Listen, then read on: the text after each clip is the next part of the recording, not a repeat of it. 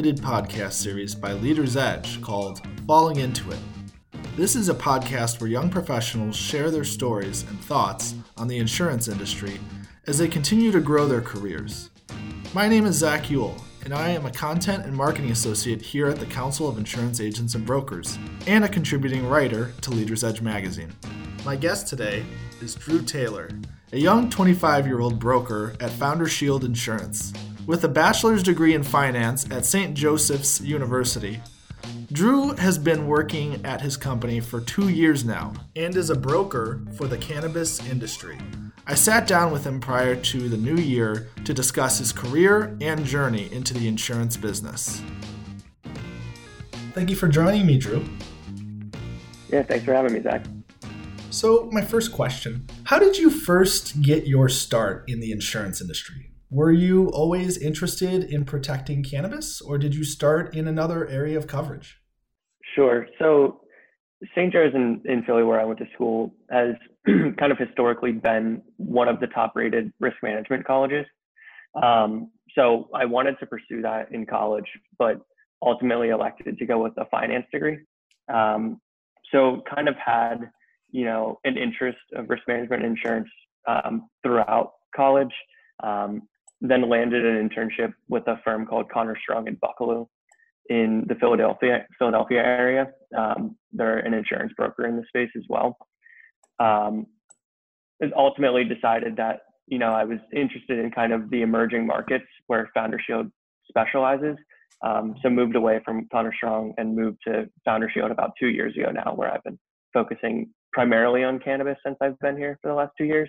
Um, so more or less kind of something I fell into uh, at Founder Shield, um, but be kind of brought on by an interest in in the insurance space since school. After looking at your website and talking with several of your coworkers at Founder Shield, I was surprised to see how many young faces you have at your company. Guessing from the website, it appears most employees at Founder Shield are in their 20s and 30s. Why is this? Is it that young people enjoy working with fellow young professionals? Does it have to do with the contents and coverages uh, for which your company insures?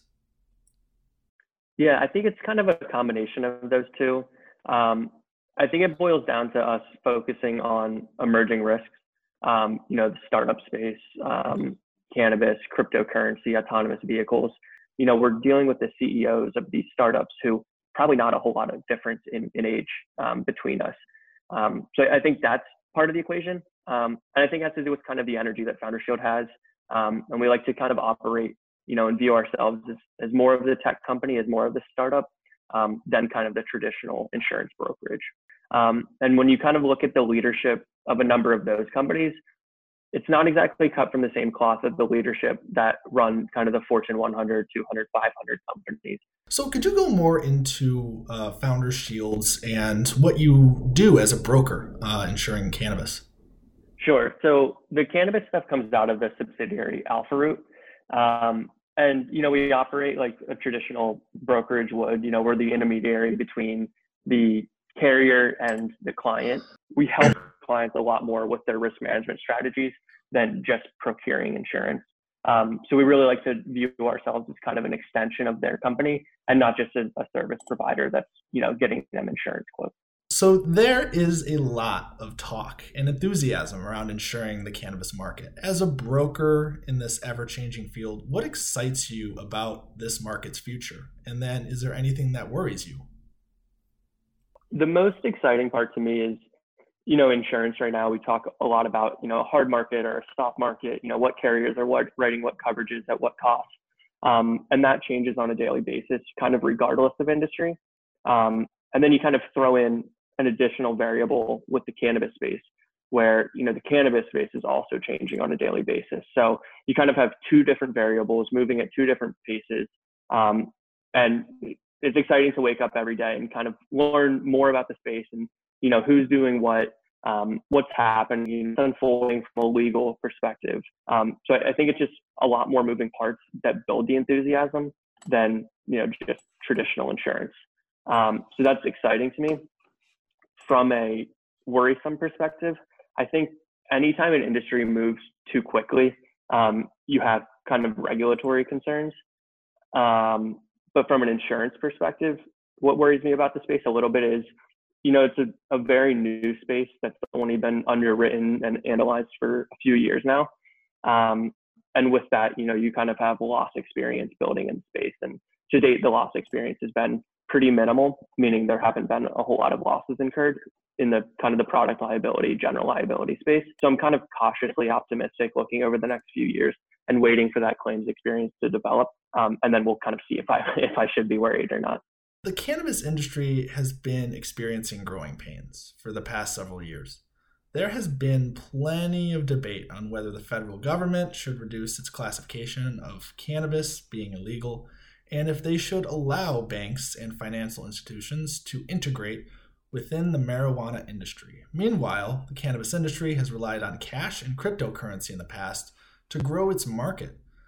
I'm assuming all of this red tape only complicates your company's workflow and growth. What are you looking to happen to change cannabis insurance for the better? Would the federal government declassifying cannabis as illegal be the end all be all for solving your industry's woes?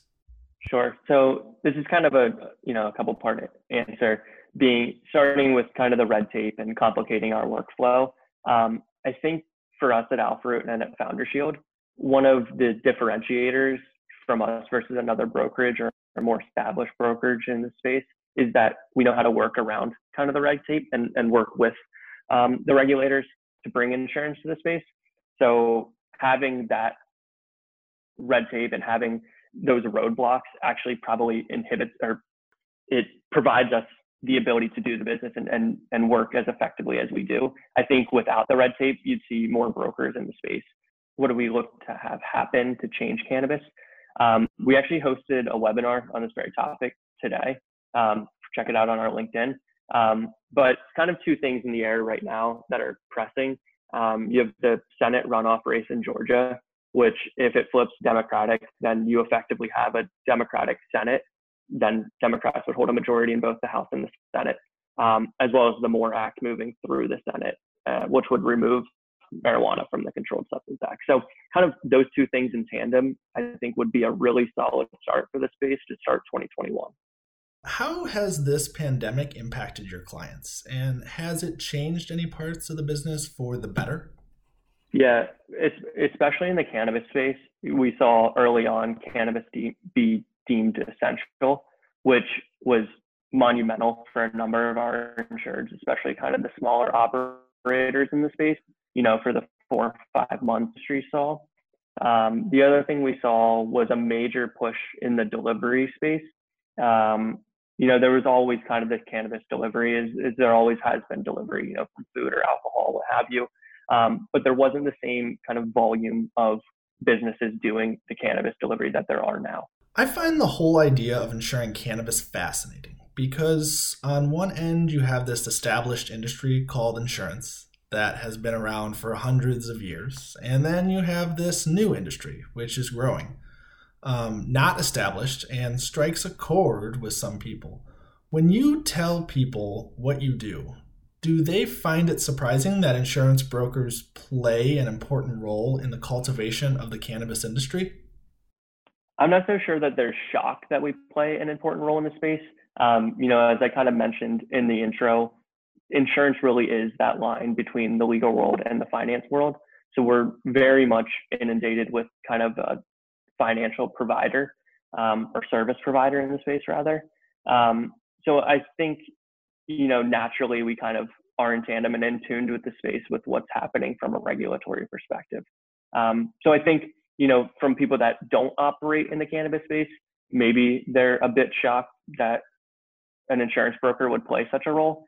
Um, but people that have had to place insurance coverage for cannabis companies or own and operate cannabis companies that procure insurance, um, they very much understand kind of the, the role that we play.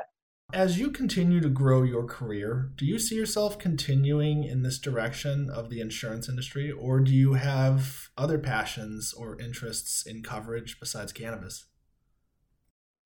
Yeah, this is never one that I like to admit to too many people, but I, I think I'm a little bit of an insurance nerd.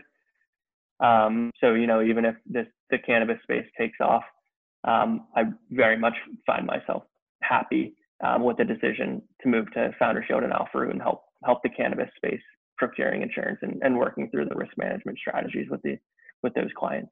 In a broad sense, where do you see the cannabis uh, industry and, and, and the insurance around it in, let's say, like 10 years, if that's doable? Um, I mean, there's a lot of, I mean, it seems like almost every other year there's a state that joins and makes cannabis and uh, either rec- uh, recreational or medical marijuana uh, legal in their state. Do you think that uh, this business will continue to grow and it'll overcome its growing pains? And you'll see the governments and industries working together um, to ensure its productivity and uh, prosperous future?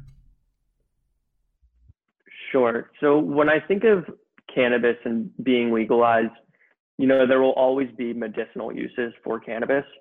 And I think through the next 10 years, 15 years, 20 years, however long it may take um, to become, you know, maybe fully federally legal and accepted, um, there will still be the medicinal undertones. Um, and I think that the cannabis space, from an insurance perspective, will always align more closely um, with the pharmaceutical world than kind of any other product um, or the the alcohol.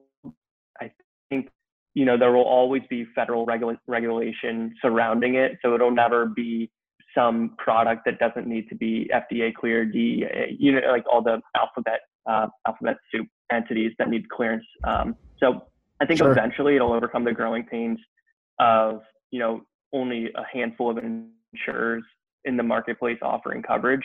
Um, but I don't think it'll ever be kind of just any commodity. I think it'll always be more closely tied to the pharmaceutical world than anything else. Well, thank you for that that honest answer. I appreciate it. No, I thought these questions were great. It actually did make me think a lot, so I appreciate that. Um, it's always good to kind of look at you know what I do on a daily basis and what we do at Founder Shield and Alfred from a different perspective. So I appreciated the uh, thoughtful question. Sure. Well, thank you very much, Drew. Thank you for listening to Falling Into It. Please listen to more of our podcasts and content at leadersedge.com or on our SoundCloud account. Till next time, I'm Zach Ewell. Hope to see you soon.